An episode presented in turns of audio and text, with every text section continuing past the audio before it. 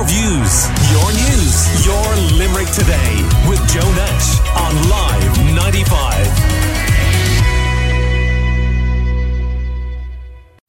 But publicans are concerned about government plans to liberalise licensing laws. The bill would get rid of the provision whereby anyone seeking to open a pub must buy a licence from an existing licence holder. Uh, we're joined by Paul Flannery uh, from the Vintners in uh, Limerick uh, and uh, also Sean Lally, uh, who runs the Hotel Woodstock in Ennis. And you're both very welcome. Paul, um, what's the key concern for you and other publicans around this liberalising of pub licensing laws? Good morning, Joe. How are you? Uh, I suppose, firstly, uh, we, we, were welcoming the, the, review of the sale of alcohol bill because there's a lot of laws and bylaws in, in place from the 1800s, so it had to be reviewed and over and, and overseen because it was just completely outdated. The main issue around the deregulation of the licenses and where you have to extinguish a license to open a new license is that uh, the minister seems to think that just by throwing licenses at, at the industry, it's going to revitalise the industry, whereas actually going to do the complete opposite. It's going to kill the industry in many areas of the country. We're seeing time and time again over the last couple of years, pubs are closing because the, the, the business isn't there. The whole drinking culture is changing. The transport links are not there in certain areas of the, of the country, so people just can't get to and from the pubs before or afterwards, or even the following morning, where they get into work they're worried about actually going out for a few drinks the night before, so they're they're not going out the night before. So by simply throwing licenses at it is is just it's not the answer. And I think they they partly know it by the fact that they they're not bringing this law into place for the off trade. It's purely for the on trade. So the off trade will remain in place where you have to extinguish a license to renew a license whereas they want to just completely open carte blanche open to everybody for the, the on trade. Right. So, so the off trade by that for the listener, you you mean off licenses? Is that right? Correct. Yeah. Yeah. yeah. Okay. But this is relates to, to pubs, the pub you go physically into and sit there yeah. and yeah, have a drink. The only thing is, eh, wouldn't you and many others have had a concern over recent years about pubs closing, about them not being viable at all? So surely the idea of lots of different people applying for licenses is a non-runner anyway. Whatever is done with liberalising the laws.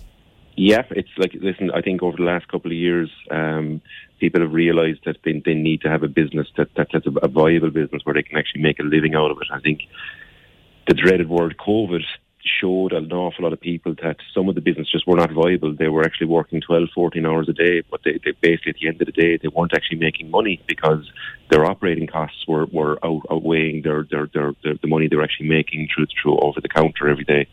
So it's it's not the answer. Um, we're seeing people struggling because of for various reasons. And one but I suppose the point I'm trying to make is, you know, regardless of whether they liberalise or not, won't the market decide here?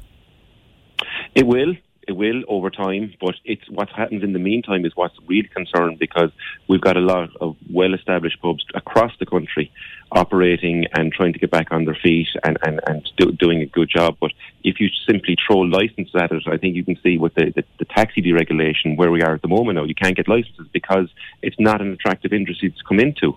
So you, when it's not an attractive industry to come into, mm. what comes into the industry will come in in the short term. But, and but the, the minister is giving you time, isn't uh, she? Because it's is it to 2026 before this comes in.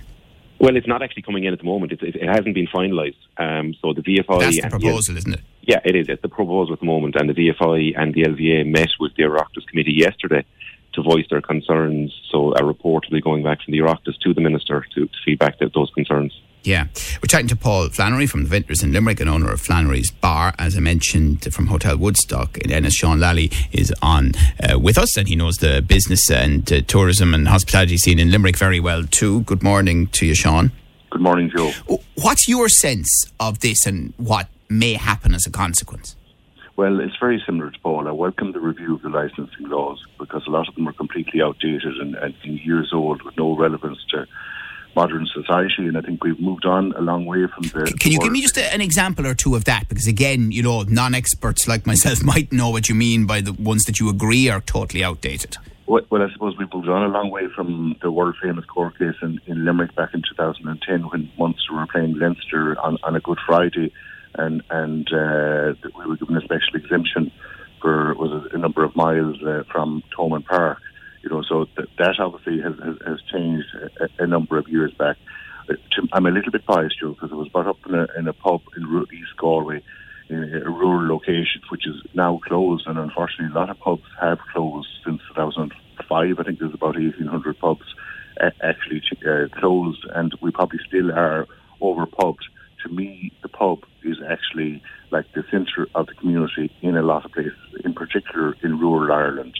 And wearing the tourism hat is so, so important uh, for tourists because that's where they interact with the locals, and that's what a lot of people come to Ireland for. And we hear time and time again about the, the friendly Irish, and you know, a lot of that banter and, and fun takes place in the pubs. I think a lot of publicans are just hanging on by their fingernails.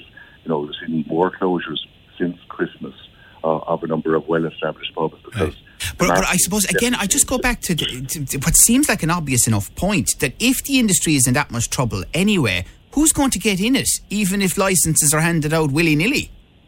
Yeah, you're right there, Joe. That's a good point. It, the only attraction, maybe, if there was a particular uh, part, probably in cities, that uh, didn't have enough pubs to, to service the local uh, uh, area or the local population. Uh, or places that have seen a big expansion over the last number of years, you may see people go in there. Uh, but it's probably very unfair then on publicans that have bought licenses. Uh, I think the value is something like 65,000. Now, Paul probably knows more in that space uh, of, of a license. You know, that was double that a number of years ago, so it would be a little bit unfair on them. You are you are right, though, because you know in rural areas I can't see anyone uh, jumping up to, to take over a pub because a lot of publicans have actually to take second jobs uh, just to survive. A lot of are actually doing it as a hobby. You know, with a lot of elderly publicans out there, that, you know, they're, they're using it as a kind of a pastime and a kind of a social outlet for themselves as well and may have closed for the, the, some of the weeknights and, and just opening at weekends because it's no longer kind of a mm. viable to open yeah.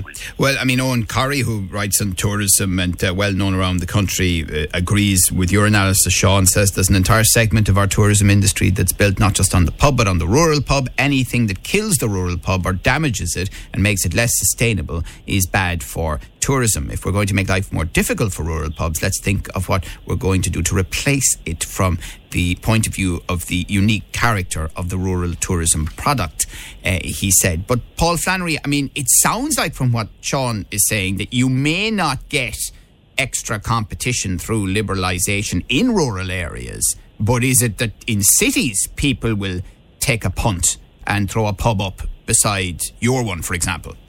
Yeah, you could you could have that coming up, and it, and it may or may not work. But even in the cities, uh, you're seeing Joe, the number of pubs are are closed Monday, Tuesday, Wednesdays. Even now, they were open full time over the Christmas, but uh, they're gone back to because the, the business just simply isn't there.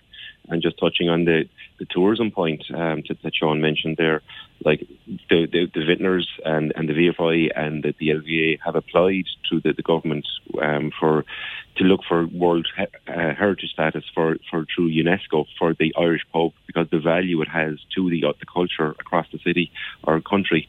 Um, so it's it's saying you're seeing in Paris the, the, the, the, ordinary bistro cafes have also they're a bit further down the line in terms of applications uh, for uh, through UNESCO status for, for their cafe culture. Um, so we're looking for something similar in terms of the intangible value that the the Irish pub brings to the community as a whole. Yeah, I, I was in um, a pub over Christmas early enough, you know, or six o'clock or whatever it was. And I suppose I got a sense myself because to be honest with you, like it looked overstaffed to me on the evening, but that's because I was there early. So obviously shifts start when they start, and it would have got busier as the evening progressed. But I was thinking, jeepers, this publican still has to pay these people, and there was at least four of them holding up the bar at one stage.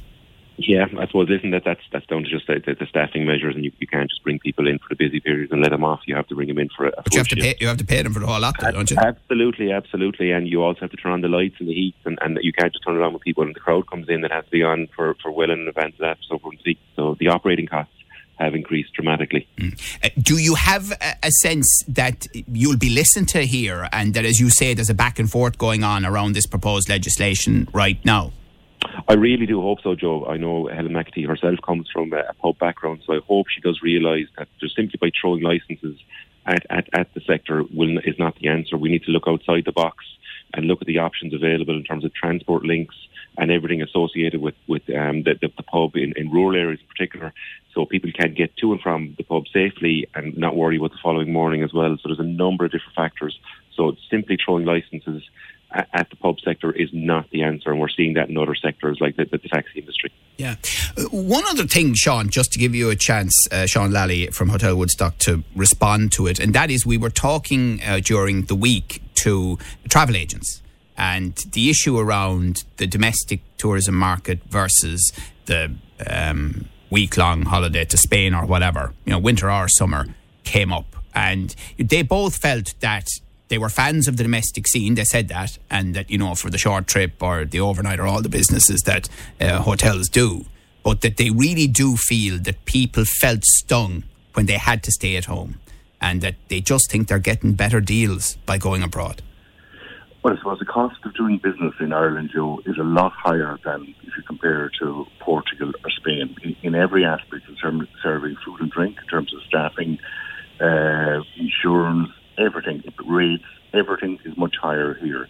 And there was a lot of uh, talk last year about the high rates that were being charged in Dublin, which were wrong. And in my in my view, it was price gouging in, in a lot of cases. That was wrong. But to be fair to a lot of properties around the country, a lot of them are family run. No, they didn't get into that price gouging. They offered good value. Now, obviously, it was three years of stored up events there um, in the last year. So there would have been huge demands for Fridays and Saturdays. But if people were to look at Sunday to Thursday, you know, they would get better value in a lot of cases and, and book direct with hotels. Yes, it has definitely got more expensive than it was a number of years ago. But like the cost of you know, food, drink, you know, linen in the bedrooms has all gone up 40, 50, 60%. So, you know, and can I just ask, is that one of your big tips that you go on the hotel website, you book directly with the hotel? If you look at what we call OTAs, the likes of Booking.com and Expedia, they are fantastic facilities. You know, but in a lot of cases, people just use them for research and didn't talk to the hotels directly because you're paying in the region of 15 to 20 percent commission to these agencies. So a lot of hotels, uh, in our case, for example, we would always be 15 percent cheaper than an OTA, as we call them.